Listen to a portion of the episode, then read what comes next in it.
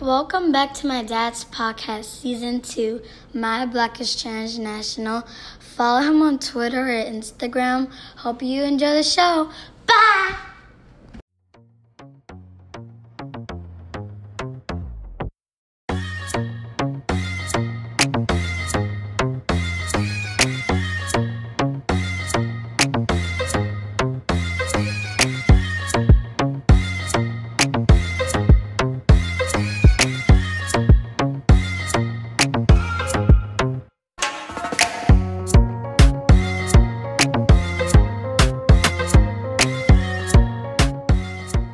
Everyone. Welcome to another episode of My Black is Transnational.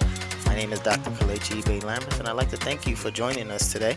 On this episode, we are going to have a guest who will be joining us um, talking about food uh, and, and his business when it comes to how we sustain our cultural food here in America.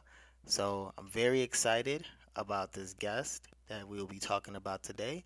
Um, my interview with Mr. Boye Shobitan, um, based in Chicago, the founder of, the co-founder, I should say, of Oja Express, um, which is an upcoming business uh, that, that really focuses on providing authentic groceries um, for those who miss their traditional home food um, and trying to provide those goods here in America.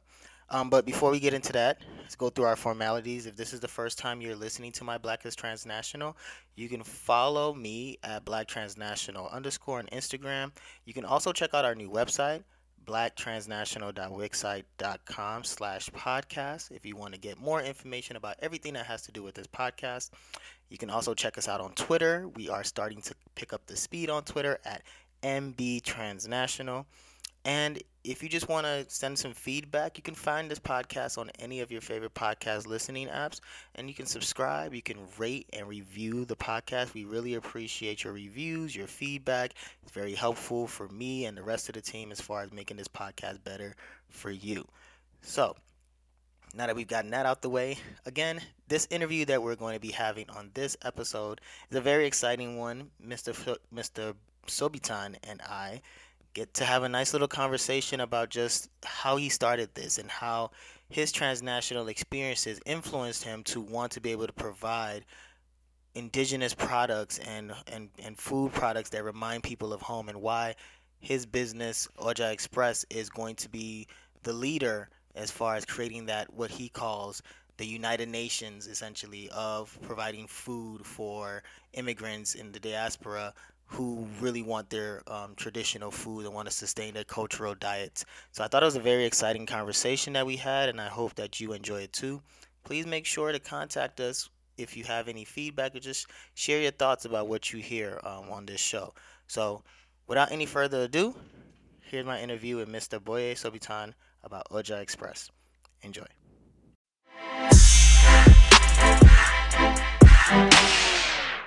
Hello, everyone. Welcome to My Black is Transnational. And today we have on a special guest on the show um, from a company that I've been very fascinated with for years. As a matter of fact, I talked with this brother uh, about through three years ago um, about this company, uh, Oja Express. And uh, I really just love what it stood for, and it really aligned with my interest and fascination with um, with just connecting to home cultural preservation and the whole transnationalism.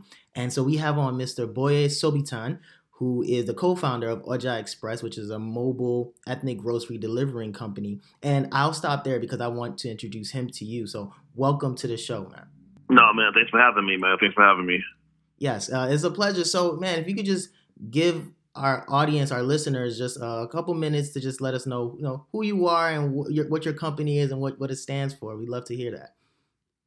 Yeah, definitely, definitely. So again, my name is Boye um, Shobitan. I'm the CEO, co-founder of Oja Express. Um, and simply put, Oja Express is a grocery delivery platform seeking to um, pretty much serve the immigrant and foodie um, foodie demographic, um, exposing them to and connecting them to their cultural foods. Uh, we saw like a void in the grocery delivery landscape, where a lot of ethnic communities don't really see themselves represented um, in those landscapes. So we decided to take it upon ourselves to uh, pretty much um, shorten that gap um, everybody uses Amazon. Everybody uses some type of delivery service because you know we're busy, especially if you're a millennial or younger. You're moving around. You're doing a lot of different things, but you still have that taste of home. Even though right. your parents might be from Africa, Jamaica, what have you, you still you still know what quality home cooked authentic uh, food is. Yeah. Um, and but but going to those stores is not always convenient. So we develop a platform that pretty much enables consumers who seek that, who want to you know cook their cultural foods and have access to a grocery store they used to go to go to with their parents on Saturday mornings. Um, access to those stores, and we also help the stores um, by putting those products on the platform because a lot of these stores don't necessarily have the technology infrastructure or the time to kind of maintain a website and to kind of do this kind of e-commerce style of business. So it's kind of a two-sided market that we're helping both the consumers connected to the stores, all through cultural foods. Man, that's that's fantastic, and I, and I love the fact that I think you're appealing to more more than one generation because I think you're appealing not just to those who used to go to the stores and you know go with their moms to what old world market, especially you know in Chicago and places like that, and now you're also appealing to another generation, a mobile generation that is very busy and, and, but still want that taste of home. So when when did this start? Like what inspired this? I know you mentioned there was a gap, but like how did it just become something that you was like, man, we have to move forward with this because this is a this is very critical. So basically, um, I just started several years ago, right? It was the idea was sparked a couple of uh, maybe around 2015 or so. Mm-hmm um, when um, I was with a friend. Um, he's a physician who I stay at home mom, and she uses another grocery delivery service for their kind of staple groceries like chips and you know regular what I consider like Western groceries. Mm-hmm. But she still has to cook her jollof rice or do all her you know typical Nigerian groceries, and she kind of was lamenting on how she you know she would have to pretty much just kind of just like go out of her way to these stores, which are not always convenient. If you've ever been to some of these stores, if you don't, especially if you uh, are driving from a, distance away, mm-hmm. um, they're not always convenient to get to, and the customer experience is not always that great, depending on the time you go. So I'm like, okay, I got, there got to be a service out there. There's, there's an app for everything. Uh, this is where there's an app for that kind of came from. Yeah. So I searched and I realized there was no app or service that was kind of delivering those products, and it kind of automatically put me back to my undergrad days when you know, I was at school at UIC, mm-hmm. and I was one of the few uh, kids in the African student organization that had a car on campus. So every time I would go to like the old world market, everybody would put their order in and say, hey, buy me this, buy me that, buy me this, buy me that. Right, right. Um, so, so I was thinking about like, okay, well, let me see if we kind of do this in the digital age. This is when everybody wanted to kind of be an Uber of everything. Mm-hmm. So I met with my co-founder, my, my today co-founder, and I kind of pitched him on the idea. And then um, he, being himself, he's a developer, and you know, developers get asked to you know join teams all the time. He literally made me go back and do some more research to kind of convince him. So I did it, came back, and then probably about 2016 we launched, and we've been bootstrapping Oja Express ever since um, out of our own funds to really um, make this uh, service a reality so that no immigrant or foodie will ever feel no too far away from home with regards to the cultural groceries.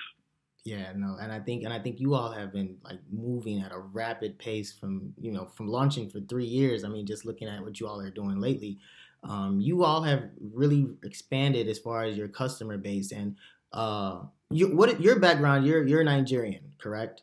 Yes, correct. Right. So now, do you, what your customer base? What does it uh, appeal to? I think you mentioned like Jamaican. Uh, do you cover all African groceries or the majority of it? What what groceries? A majority of it. A majority of it. We, we we're trying to grow more. So if, if you're if you're the audience and you know a grocery store that needs that needs to be on our platform, um, email us at info at ojaexpress.com. Uh, so no, we try to do a majority of it. Uh, primarily, our, our primary customer customer base right now are pretty much West African and Caribbean. Okay. Um, uh, it makes sense. There's a lot of cultural similarities in the foods. Uh, a lot of similar foods might be prepared a different way.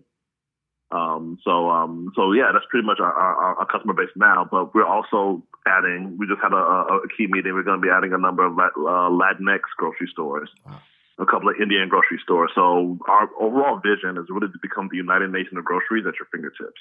Nice. So any grocery you're looking for based on, on, on religious affiliation, if you're Muslim or or you're Jewish and you have dietary restrictions, or or if you're looking for a, a unique spice from South Africa, or whatever the case may be, you should be able to find it on our app once we kind of get everything really, really, really rocking and rolling.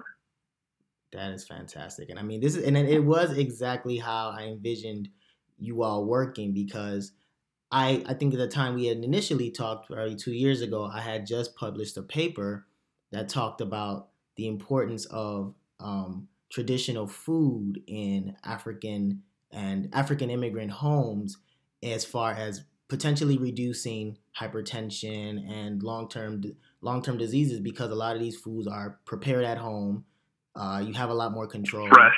You know, they're fresh, right? So they're, they're fresh, they're um, organic. They're, they're, a lot of them use leaves. Exactly. I mean, there's meats and there's there, there's definitely oils.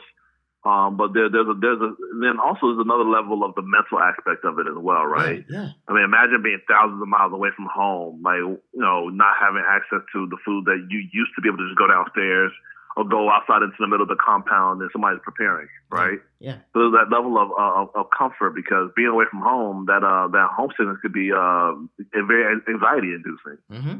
And assuming you've been here for a while, even if you've been here for a while, even if you grew up here, imagine some of the things that your parents uh, made you eat when you grew up that you didn't want to eat. Like, oh, let's go to McDonald's. Ah, we have you know Pandayana at home. There's you know what I'm saying? yeah, as a kid, you, as, uh, uh, uh, as, as, a kid, that might have been frustrating. But then when you get older and you realize, like, you know, you miss it. Yeah. Like, well, I do want some pounded yam. I do want some goat meats.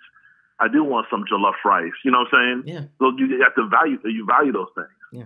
And I think that's important because when we get, you know, when the oh, our you know our parents when they come here and they may not be as tech savvy as our generation, but I think, you know, going to the market and, you know, buying those products, we used to eat those foods at home, even though we were here in the United States, you know, they, our parents were very averse to just always eating McDonald's, always eating these westernized foods. Like I know my mom to this day probably has never been to like Subway, right? Like she's never been to a lot of these fast food restaurants because all she wants is African food. And I think a lot of other um, Nigerians or just West African and even Jamaicans and other African immigrants really have that strong desire to want to continue to eat their food because if they if they stop eating that food, then they they kind of lose a little bit of that identity that they really you know align with, and they don't want to lose their culture. it's important. Food is I mean, a big take, part of culture. Take, take, it, take it another step further. I mean, when we when we look at research from an anthropological standpoint, yeah. food is actually the last vestige of any culture that's actually shed. Mm-hmm. Usually, people change the way they dress, the way they talk. Um, they lose the language after a while, but food is something that is sticks with you. Yeah. You know that that that food tells a story of a of a people. Yeah. It's culture, right? Yep. These, these, are food that, that, generations among generations uh, of ancestors have prepared and have sustained them. Mm-hmm. You know, through various stages of of, of, of human um, development. So when you when you're talking about food, it's one thing to talk about the the, the natural abilities of food. Okay, I'm, I, it gives me energy. I can go through the day, et cetera, et cetera. But then you if you take another step further, which I'm not sure I'm not sure if a lot of people do. When you think a little step further, you can think about, yo, my great great great great grandfather was eating this very very exact same dish. Yeah. Might be prepared differently for the technology, but this same dish is what they were eating too. I mean, that's mad deep because you think about how it's been passed on for years and years and years. And maybe how it's changed is just a little bit of a modification here. Maybe we try to find a healthy alternative here. And and speaking of healthy alternatives, you know, we're in this day and age now where everyone is very health conscious. Everyone is very, you know, wants to try to find ways to continue to calorie count and things of that nature. Obviously, with traditional ethnic groceries and food, sometimes there there's some things that may be heavy in the starch, heavy in the oil, and all that. But has that been something where you all have kind of thought about how do we try to also in our marketing and promoting try to share like healthy alternatives to your traditional dishes, or is that something that you just well we're just here to deliver whatever you want? Well, we can deliver wherever you want, but there's also other other sites. For example, uh, NijaFoodie.com. Mm-hmm. Shout out to Niger Foodie. We worked with them in the past. They have a Losing Nigeria diet plan, which is pretty much the same thing that we eat, but prepared differently in, in moderation. Like, for example, like you don't need to have a mountain of eba in front of you in order to eat it. Right. Make it like the size of your fist. you know what I'm saying? Yeah. And consume that. Or if, you don't, or if you don't want to eat eba, trade it with you know uh, whole oats and use that. So there's different modifications you can use. Use olive oil. Um, use different less salt, like you know, what I'm saying more pepper. There's a lot of different things that people could do mm-hmm. um, to modify it. So, but we're not in the business of telling people how to prepare their food. We could definitely, you know, connect people to resources. We just want people to have access to them to begin with. Let's start with the access before we start talking about modification. So, or we could, talk, or, or, or we could talk about it in parallel, which I think is also fair as well. No, I mean, I think I think it's the starting with that is probably the first step. Um, so then, what about your experience? I want to talk a little bit about your experience. Were you born here or were you born in Nigeria? I was, born um, in the U.S. Okay. Um, so, but uh, uh, very, very Nigerian parents. Mm-hmm. Um, I'm sure my parents were amongst uh, many other parents that came here in, um, in the early '80s. Mm-hmm. Um, so uh, I, I, I like to say my my experience in the U.S. has been an experience of duality.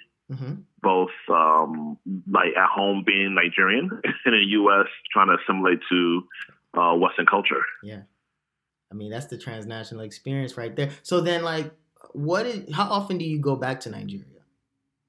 Well, this year I've been back twice. Nice. It might be a third time. So, so is, it, is it for, pl- is it like for pleasure or business? I try to go back often. Okay. what? Is it for just for just to go home, or is it for because of the business? I, uh, business and home, all of it, it is interacted. Like I, I can't just go on. I, I've never been the type of person to go on vacation just just chill. I always got to find some type of opportunity, someone to talk to, learn some different things, meet some different people. So it's all it's all mixed in together. Okay. Okay, yeah, that, no, it's always good to go back home. They're just, I mean, you know, the groceries and everything is cool, but sometimes I think there's there's something about a prepared meal back in Nigeria or back home that just oh yeah, hit, oh yeah, oh yeah, you know, it hit different. about some real suya. It hit different. I'm talking about the suya, suya with the with the with the with the house I'm in, the the mala prepared. Yeah, it hit like, there's something different about it. They're just getting like this kind of off the rack suya with the suya, no, this the steak with suya pepper on it. It's, yeah, it's a little bit different. It hit different, man. I I I miss it. Yeah.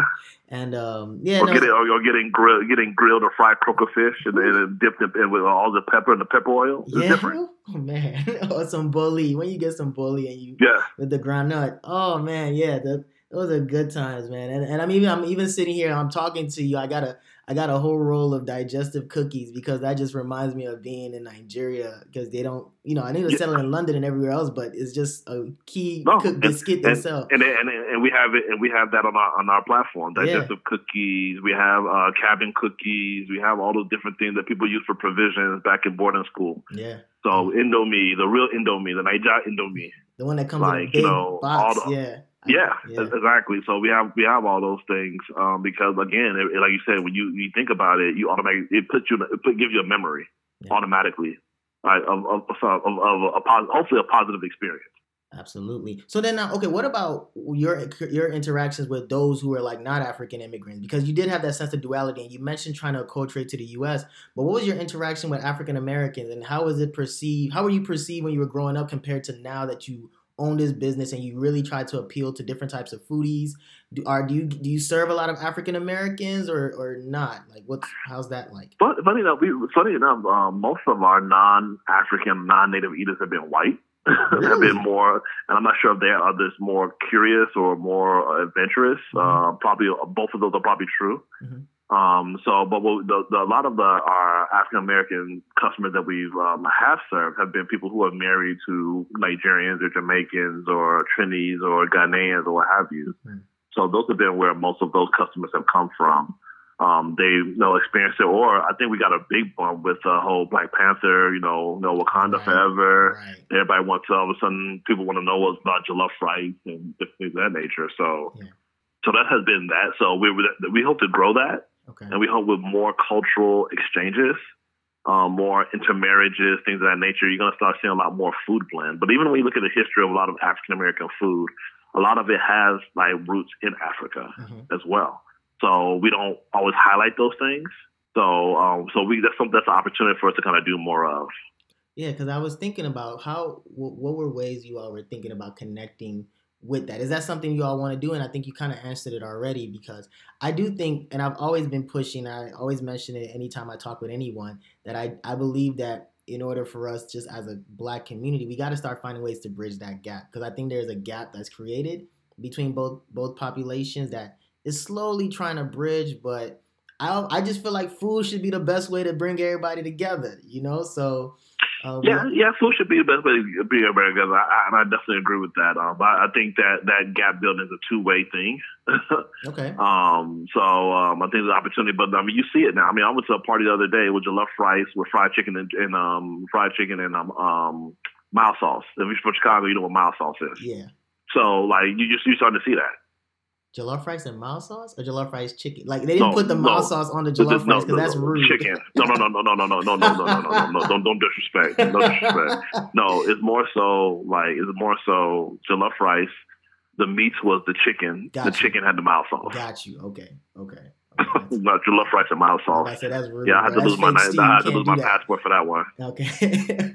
um. Yeah. So I, I I mean I think just just hearing this, I'm I'm excited um, and I think you all said that you are partnering with different types of stores. So do you normally have like drivers just you know get an alert like like Uber? They, there's an app that they use and then they deliver the groceries, or um, how do people like continue to like you know keep the business growing?